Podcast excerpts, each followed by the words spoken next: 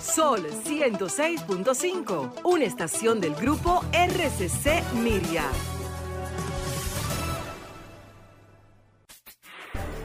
Sol presenta Trátame bien, Trátame bien, de la mano de Ana Andrea Villacamacho. Trátame bien, trátame, bien, porque ya basta de silencios que duelen y matan.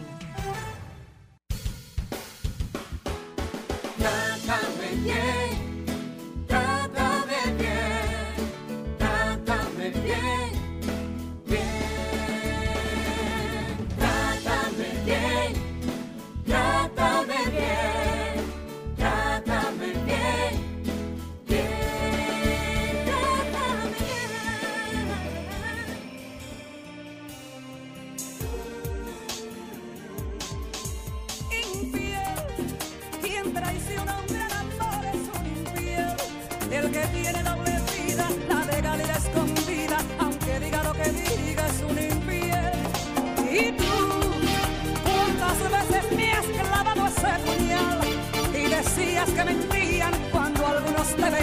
con la otra, con la otra en mi lugar.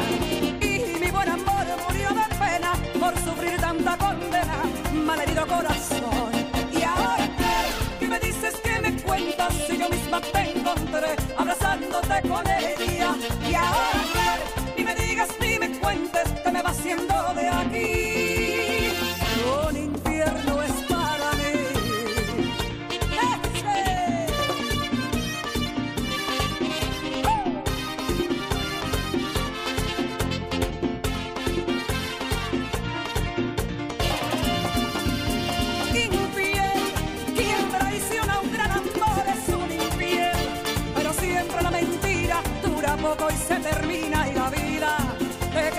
d'amore tra due.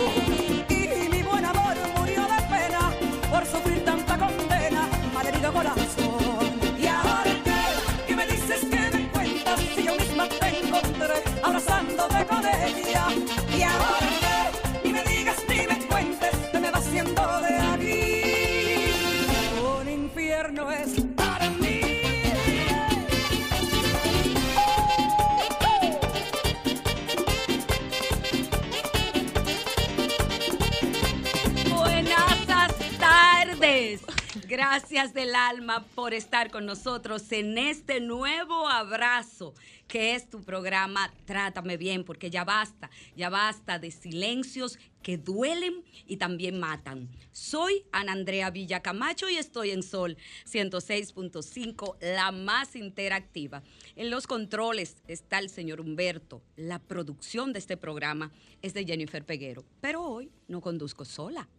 Hoy está mi compañero de 10 años y contando, don Víctor Medina, el hombre de las nuevas masculinidades, magíster y experto en todo lo que tiene que ver con violencia contra las mujeres, terapia de pareja, terapia sexual, y también Nilka Castro, que es igual magíster en todo lo que es el manejo de la violencia hacia las mujeres, buenos tratos y también terapia de pareja. Así es que don Víctor salude a su público. Buenas tardes, ¿qué tal? ¿Cómo estamos? Contento de estar de nuevo acá. Yo Eh, también, yo también. Bateo y corrido, eh, un sábado de nuevo. Ah, Sí. ¿En serio, Claro, Víctor? claro. Entonces es interesante el tema que tenemos hoy.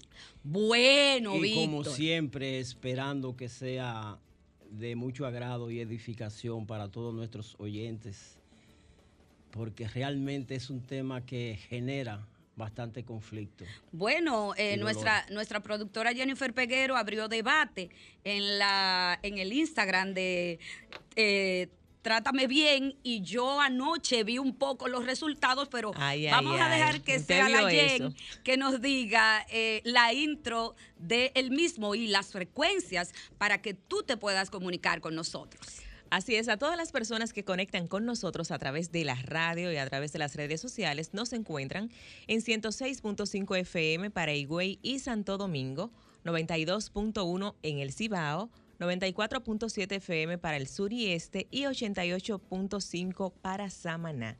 En las redes sociales nos pueden buscar como arroba Trátame Bien Radio, Andrea B. Camacho, Víctor, Víctor J.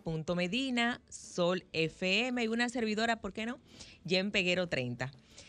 Entrando a nuestro tema de hoy, la violencia doméstica y la infidelidad son dos fenómenos que comúnmente quedan desatendidos o escondidos dentro del matrimonio o las relaciones amorosas, pues culturalmente se entiende que el amor lo puede todo y el matrimonio es para siempre. Dado a que la violencia doméstica se asocia más con las agresiones físicas, los malos tratos emocionales quedan olvidados. Cuando hablamos de infidelidad, dentro de qué concepto de la violencia entra este? Desde la psicología, ¿qué daños provoca la infidelidad en el bienestar de una persona? Este es nuestro tema de hoy en Trátame Bien. Adelante, Andrea. Ay, sí, señores. La infidelidad es un tipo de violencia hacia una persona, Víctor Medina. Partiendo de lo que es el compromiso de una pareja, la infidelidad es una agresión. En razón de que se está rompiendo un compromiso, ya sea de manera tácita o sobreentendido. De todas maneras, la infidelidad dentro de nuestra cultura está normada por esos patrones de relación de poder, donde la educación del hombre le permite o le estimula la infidelidad como un hecho de sentirse valorado, de sentirse macho, de sentirse bien, de buscar, eh, ¿cómo te digo? De buscar así esa sensación que muchas veces la misma cultura le impide a la mujer expresar en el matrimonio. Te pongo un indicador, como por ejemplo decimos que la mujer, la esposa, como es de la casa, y la amante está para las expectativas, para los inventos. Entonces, ¿Cómo? espérate, Víctor, espérate, espérate, espérate. Antes que Nilka entre a escena, dime cómo es eso que para los inventos. Para la bellaquería. Para la bellaquería. Claro, porque se considera la relación dentro del matrimonio con una serie de normativas tradicionales donde la mujer es poseída y debe responder a los deseos y patrones del hombre y donde también culturalmente el placer es visto como malo. A la mujer culturalmente no se le ha educado para el orgasmo y eso tiene una vinculación eh, cultural bastante fuerte, incluso a nivel religioso. Nilka Castro, ¿es la infidelidad una forma de violencia contra la otra persona? Bueno, muy buenos días. Buenas tardes. Buenas, Buenas tardes. tardes. Ay, Dios, todavía este Buenas, horario, buenas. este horario yo nunca me acostumbro, yo estoy, todavía estoy de día. Bueno, pero el tema es que eh, una pareja tiene el acuerdo, ¿verdad?, de la fidelidad. Y eso es un acuerdo tácito en una cultura como la nuestra, que la fidelidad es parte de la dinámica de pareja. Entonces, porque si la pareja tiene el acuerdo mutuo de ser infiel, la infidelidad no es problema. El problema es cuando ese acuerdo que está tácito, si se va a violentar, entonces hay que expresarlo, hay que expresarlo. Y no se expresa. Y pasa, y pasa que entonces, Víctor decía que está permitida para los hombres y que la mujer eh, eh, que la mujer no se le está permitido, y es cierto. Culturalmente, Pero culturalmente eso- hablando. eso- eso Pero es estamos normal, viendo un cambio. Estamos viendo un cambio. Ujú, O sea, Cuéntame de ello. Como las mujeres hoy en día están más empoderadas de sí mismas y saben más lo que quiere, las mujeres están menos dispuestas a aceptar la infidelidad. Entonces el patriarcado es bien... El, el patriarcado siempre se renueva. El patriarcado siempre se renueva. Entonces, una, algo que está pasando hoy en día, muy común, muy común, más común de lo que quisiéramos, lo estamos viendo en los consultorios, es el tema del marido que como sabe que la esposa ya hoy no está tan dispuesta a la infidelidad, y verdad, y los hombres también han tomado más conciencia de lo que cuesta, porque antes la infidelidad era estable. O sea, no era que el hombre salía con una hoy, otra mañana, otra era que establecía otra pareja fija y eso tenía un consumo. Va- y varias familia. familias. Y varias familias. Anteriormente, y, y tú ibas, ¿y dónde está don José? Ah, no, no, no, no, no. Y muy normal. Sí, él está- Él, está donde su otra familia. familia. Las mujeres eran, hasta se mandaban comida. Sí, sí, Y sí. A veces, la mudaba, a veces la mudaba en el mismo sector, Sí, para más fácil. claro, Tenía porque más más fácil. fácil. Es- Entonces, vemos Ajá. que eso ha ido cambiando, ¿verdad? Y los hombres han visto que esto tiene un costo alto, entonces, pero siempre hay que seguirle apostando al deporte. Ajá, ¿a cuál deporte? ¿Cuál deporte? Ojo, al deporte de la infidelidad, porque para los hombres a veces pareciera que es un deporte. Sí, una un- maestría, una y- maestría. Y, y- y incluso, te digo algo, perdón, Víctor y Nilka. Yo hice un estudio de mercado antes de este programa. Sí, yo hice un estudio de mercado, además de las redes sociales. Y hombres que decían, no, pero yo me declaro un hombre infiel. Y pareciere como que esto fuera un orgullo. Una maestría, un doctorado. No, no, no, yo soy un hombre infiel. No, porque acuérdese que el hombre es valorado por su competencia sexual, entonces el hombre que es infiel siente que él tiene mayor competencia. Ok. mayor competencia Más- sexual. Más power, tiene Sí, más power. O sea, él, yo- él- se hombre siente, él se siente con más poderes. ¿Es consciente o inconsciente? No, pero espérense, déjeme terminar esta idea. Ah, dale. Entonces, ¿cuál es la nueva modalidad? Hoy el hombre sabe que la mujer está menos dispuesta, entonces el hombre lo que le dice a la mujer es que participe de la infidelidad. Entonces vienen de moda los tríos. Señores. Entonces, mira. Cristo, mete tu hand. Sí, yo he tenido ya varios casos de los hombres que primero se lo propone y ve que ella no está dispuesta y entonces después lo que hace es que entonces él la expone. ¿Y cómo él la expone? Él la pone de frente, él la lleva a un lugar y donde se encuentra de frente con la realidad de que ahí lo están esperando. Oh. Sorpresas, engaños. y hay muchas mentiras. parejas hoy en los tríos. Hay muchas parejas hoy, pareja que usted la ve en la calle, entonces eso es una manera. Entonces, pero es que ella tiene conciencia, pero el trío no es dos hombres y una mujer. ¿Sabe que eso? El trío no es dos hombres y una mujer. eso ¿Y cuál es el trío? El trío son dos mujeres y el hombre.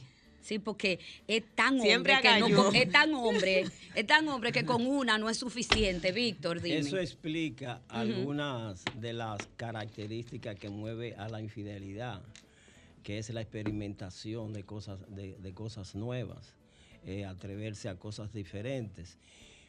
Pero a nivel, eh, a nivel psicológico, a nivel de, de madurez de la personalidad, la infidelidad es una muestra de un desequilibrio tanto emocional como en, el- en- en la dinámica de la pareja. Bueno, Miren, porque hay- la, la infidelidad habla de que tú siempre quieres mayores estímulos y ese es ese no es el tema de hoy, pero esa es una problemática que tenemos en la sociedad de hoy, el que entendemos que la sociedad que la sexualidad tiene que estar cargada de estímulos. Y entonces ya no se siente con una. Ahora se siente con dos, pero tampoco se siente solamente con que estemos nosotros tres. Ahora hay que ponerle todos los objetos y todos los juguetes sexuales que venden, porque cada vez hay que subirle la intensidad, porque ya el tema de una caricia, ya eso no me produce nada.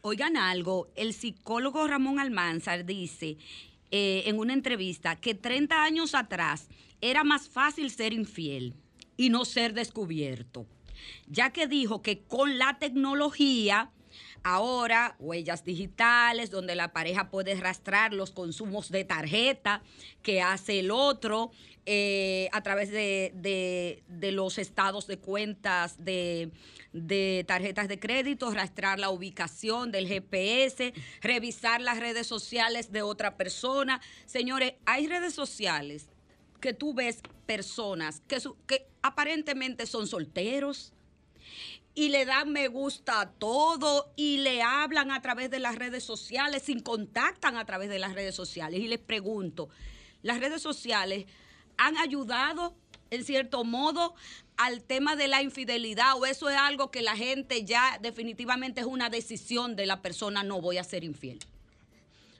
Pero- Díganme que yo soy lega en, en- Bueno, cuando vemos las redes sociales, en, por ejemplo, en las redes sociales que están orientadas a la búsqueda de pareja, usted ve en esas redes sociales, usted se encuentra con muchísimas personas que son casadas en esas redes ¿Y sociales buscando qué? Un- o personas persona que casada tienen qué? pareja o personas que tienen parejas estables y están ahí. Entonces, si usted tiene su pareja, ¿qué usted hace en una red social que es de búsqueda de pareja? Bueno, Eso ya es un mensaje. Eso es buena pregunta, buenísima pregunta. Entonces muchas veces usan el recurso, no, eso era de cuando yo estaba soltero. Ay, sí, que busca la fecha, no me diga, Víctor. Espérate que Víctor te va a contestar, Nilka. Mira, eh, uno de los elementos que, que ha incidido mucho en una, en una validación muy distorsionada de lo que es la calidad de una relación tiene que ver con la amplitud de las redes sociales. Las redes sociales no solo permiten la búsqueda de pareja, sino también la facilidad para la infidelidad. Porque en cualquier momento y en cualquier situación tú accedes a la red y puede comenzar con un filtreo, con una, con una tontería. Y si en la pareja, insisto, hay algún vacío emocional, hay una situación que no se ha abordado adecuadamente. Se vuelve una brecha. Y aparece un brillito en alguien, en alguien, pues tú te vas a orientar, a orientar hacia aquello que te puede satisfacer la necesidad que, que no está siendo atendida. Por eso es, por eso es que, sobre todo, en el caso de la mujer, la mujer no es infiel de la noche a la mañana. O la mujer no es infiel porque sí. ¿Por qué? Porque la mujer tiene eh, eh, más, eh, más limitaciones, tiene más tabúes, tiene más restricciones a, ni- a nivel social que el hombre. Y aunque es, es cierto que la mujer, ahora mismo los indicadores de infidelidad entre hombre y mujer van, no van muy diferentes, las características de la, de, la, de la infidelidad de la mujer generalmente tiene mayor carga emocional que la, que la del hombre. ¿Es consciente o inconsciente el ser infiel? Depende. ¿De qué? ¿Por Cuenta. qué? Porque cuando muchas mujeres, y puedo decir, y hasta a veces los hombres que no tienen normalizado el ser infiel por deporte, esos hombres que realmente tienen la intención de ser fieles en sus relaciones, cuando hay un malestar no abordado en la pareja, el malestar cuando empieza a crecer da una brecha para la infidelidad. Y si el malestar no se atiende, la infidelidad puede ser una respuesta. Y por eso a veces hay infidelidades que ponen en jaque a la pareja, de, el- en jaque de la pareja mirar, mirar su realidad y aparte de mirar su realidad, también de aceptar que tiene que buscar ayuda para solucionar una situación que históricamente la han venido postergando. ¿Se descarta la patología o algún trastorno en el infiel o en la persona infiel? Yo no creo que hay una patología, yo creo No. que en el infiel lo que hay es un aprendizaje. Miren, el que es infiel por deporte, que aquí en República Dominicana tenemos muchos hombres infiel por deporte, porque eso yo digo que el deporte de la infidelidad, porque es que están educados para la infidelidad. Desde que es un bebé, un niño, se le eh, ve una, una, una mujer, un bebé que todavía no tiene una conciencia, y se sonríe con esa persona y los adultos que estamos alrededor del bebé, los y las adultas, le ponemos una connotación sexual a eso. Empezamos a decir, a esa muchacha le gusta.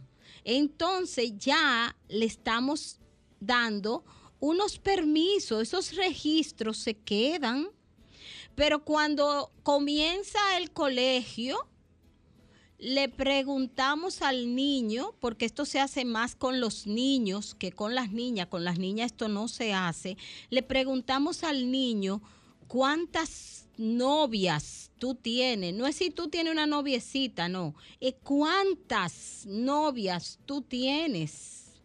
Y le estamos diciendo al niño que es permitido tener varias. Y así se lo seguimos preguntando a medida que sigue creciendo. Y cuando lo vemos en la adolescencia, cuando lo vemos en la adolescencia, empezamos a decirle, pero tú gustas mucho, pero mira toda la muchachita. Y siempre lo hablamos en términos de plural. Y ese plural quiere decir que le estamos dando un permiso para que tenga varias. Un permiso social. Un Ah, permiso social. Ahora, Nilka, ¿sabes algo? Hay, existen personas que han construido y han hecho de la infidelidad un hábito. Un hábito, Ese es el como tú dices, un deporte. lo hacen por chulería también, eh, lo hacen por costumbre, por cultura, y lo hacen porque quizás también, como tú dices, lo aprendió en la comunidad y lo aprendió en la familia. No porque nosotros somos 15 hermanos, porque mi papá tuvo tres mujeres, inclusive se hace la historia, no, porque fulano y fulano estaban embarazadas al mismo tiempo. Entonces, es, es, es, es un, un asunto cultural que no quiere decir que presenta o que se puede presentar como una excusa ante un- una pareja, un matrimonio o no, que, haya hecho un compromiso, porque a lo que yo me voy es, y cuando bajemos de la pausa lo vamos a hablar, cuando existe un compromiso de fidelidad y ese compromiso se rompe, se rompe y se llega a la infidelidad, ¿cómo se siente la persona víctima de la infidelidad? Vamos a hablarlo después de esta pausa. Conversamos con Nilka Castro y Víctor Medina, el team completo hoy aquí en Trátame Bien. bueno, ustedes supieron que aquí se estaba Pero yo bailando quiero decir algo, ahora que oímos felices los cuatro. Ajá, dime. Sí, hay muchas mujeres, muchas mujeres, porque esto le pasa a las mujeres, esto que voy a decir, hay muchas mujeres que ante la impotencia que sienten a veces de que el marido les es infiel, le dicen, no te preocupes, que tú verás que yo voy a hacer lo mismo. Ay. Y después esas mujeres viven lo que se llama una resaca emocional porque pasan, pasan de que se sienten que traicionaron sus valores, que se traicionaron a ellas. Y por hacerle un daño a la pareja, porque a veces ya están cansadas de las infidelidades. Y yo le digo algo a aquellos y aquellas que nos escuchan. ¿Usted cree que tiene sentido que usted en una pareja pierda de ser quien usted es, que usted pierda su esencia simplemente para dañar a otro, a otra? Eso no tiene sentido. Ay. Es más fácil dejar la pareja Eh, eh, que usted perderse a sí misma. Espérense una cosa. Nilka, eh, yo pienso que esa reflexión que tú acabas de tirar al aire ha sido como un bombazo. Un bombazo, ¡pa! Una bomba eh, de tiempo, porque eh, es una realidad. Es una realidad que estamos viviendo hoy en día lo que dices. Pero también, tú sabes algo, que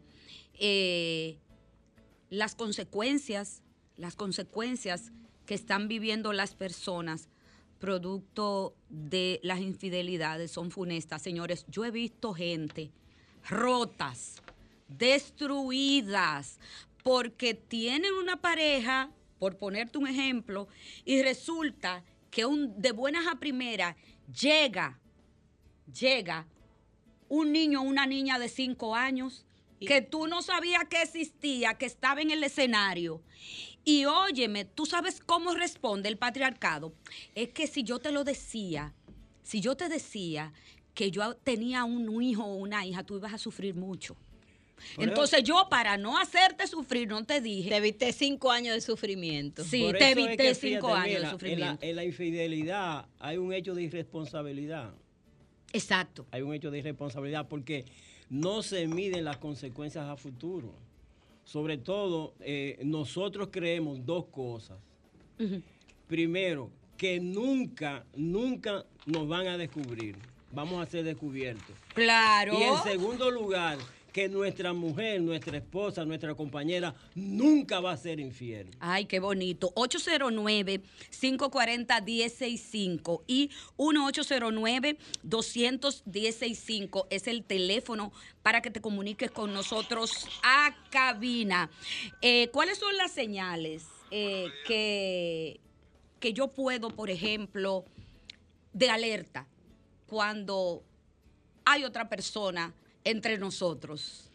Hay un tercero, una tercera entre nosotros. Eh, mira, yo quiero primero eh, id- identificar cuáles son eh, las áreas donde son más frecuentes las infidelidades. Suéltela. La las infidelidades son más frecuentes en las áreas de trabajo y en el círculo de amistad.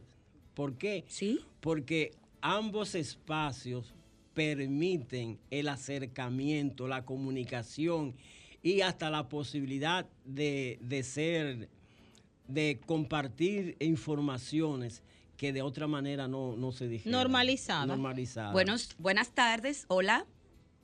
Padres, ¿cómo están? Muy bien, gracias a Dios. ¿Quién nos llama y de dónde? Doris, Doris, esa es internacional, como diría Jochi Santos. Cuenta, cuenta todo, Doris.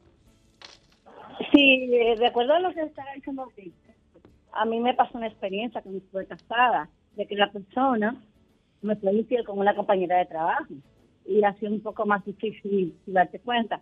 Y otra cosa que pasó fue que cuando era soltera siempre sería los viernes, los sábados, los domingos con sus amigos y mi compañero de trabajo, pues para mí era normal. Pero después de casarnos sería igual. Y yo les reclamaba y me decía, no, porque mis amigos me dicen, ah, te va a dejar eh, dominar de Doris. Tú tienes que demostrar que, que tú eres un hombre, que si yo, me lo decía descaradamente, es que, o sea, que él tenía que tenerme a mí, tener a otra. Y él tenía una en su mismo departamento o al lado. Y cuando yo me di cuenta, pues, lamentablemente yo dejé la, la relación. Y, y la persona lo sabía y que incluso estaba embarazada. O sea, y no le importa nada eso. Y en verdad yo sufrí mucho de embarazo. Gracias, Gracias. Doris. Víctor. Precisamente lo que tú estabas diciendo, Inilka. O sea, el área de trabajo, no es que el área de trabajo incida. No es No. que el- el- el- el- la juntadera con amigos y amigos incida, no. Eso no es eh, un detonante. El que decide ser infiel es una decisión Una que decisión. tomó. Es una decisión Porque eso no personal. es de que algo de que, que no, de que bueno, que pasó, que una noche de copas, una noche loca, como decía un merengue de Josie Esteban, no, o sea, es un acto consciente, Nilka. La, la, el tema de la infidelidad es un acto consciente donde la gente se da el permiso, eh, donde hay muchas razones por las que se da el permiso. Los hombres muchas veces se lo dan porque tienen la creencia de que tener más de una mujer lo hace más hombre, de que eso le, le da a ello una facultad, una facultad de que eh, quiere decir que tienen mayores habilidades de que tienen, de que están más, son más competentes como hombres. Y eso le Oh, hace, wow. le hace eh, entrar en la dinámica de tener más de una. Ahora, cuando usted tiene varias parejas, usted con ninguna tiene intimidad, porque la intimidad no es algo sexual.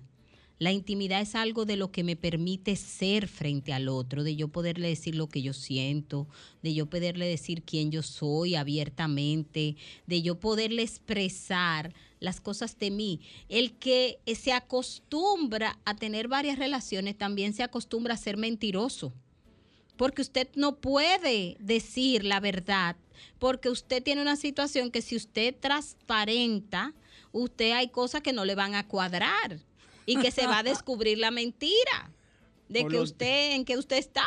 Por lo tanto, la relación externa se convierte en, en un motivo de estrés. También. Señales eh, de alerta eh, más comunes del infiel o la infiel.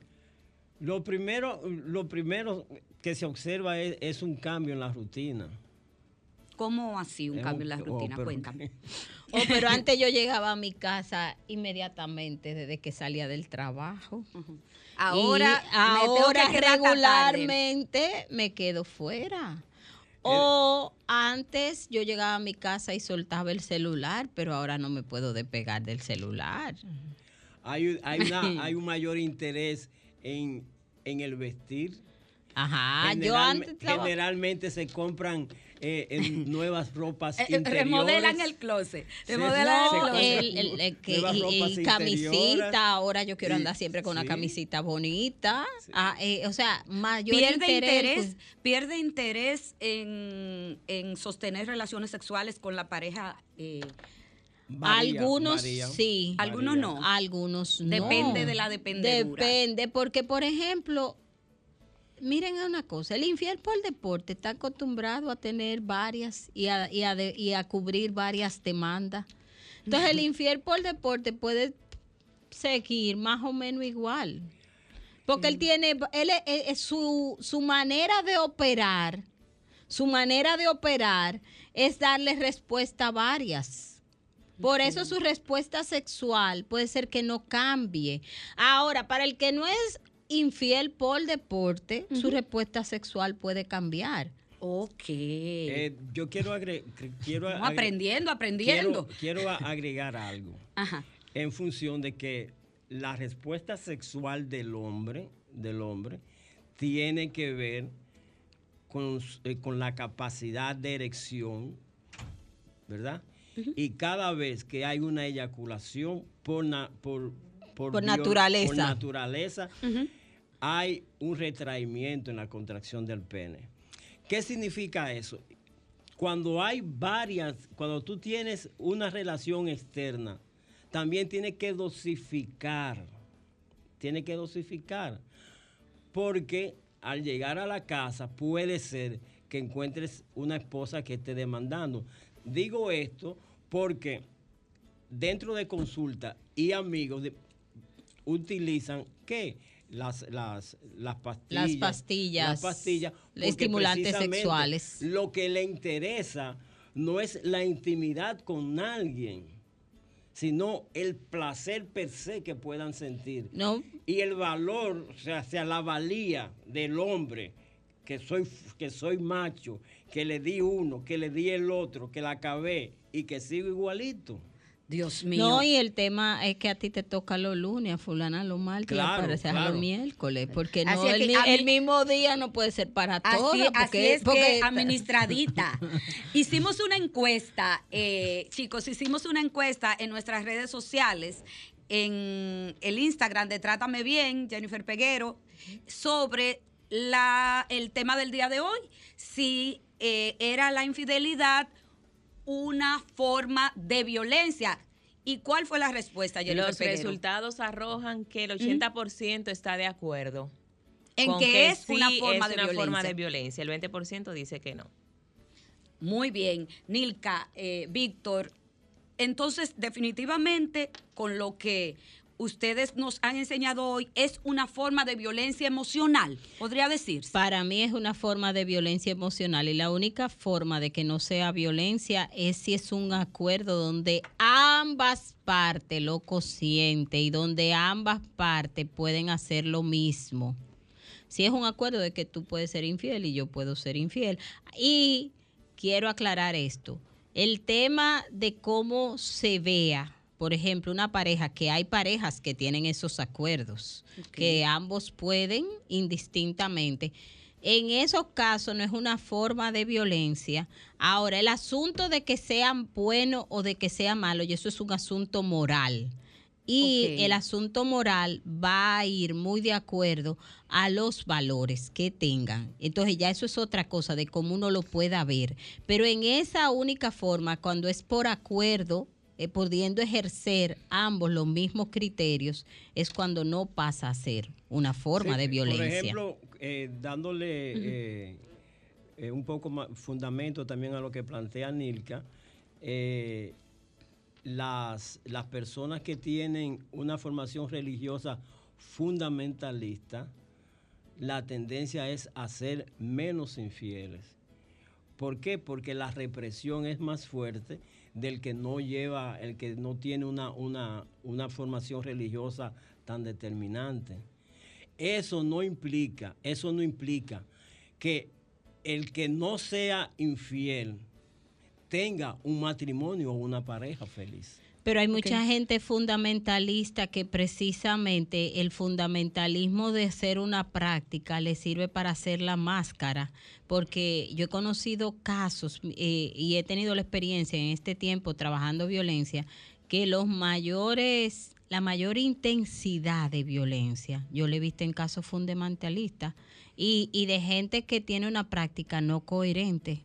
Por ejemplo, y esto no fue en el trabajo. Yo una vez conocí un caso de una persona que tenía una práctica y que tenía hasta un rol que desempeñar dentro de una determinada religión.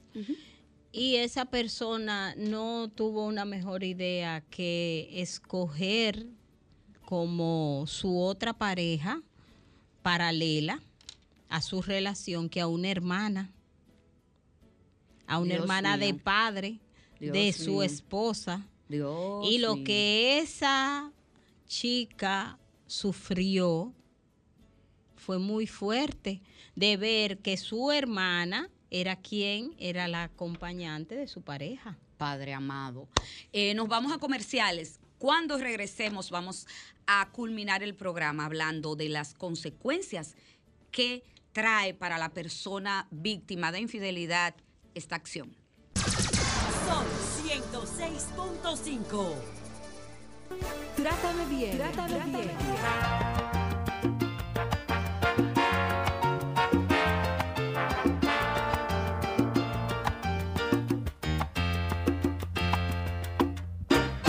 La hierba del cariño es fácil de encontrar, crece en todas partes sin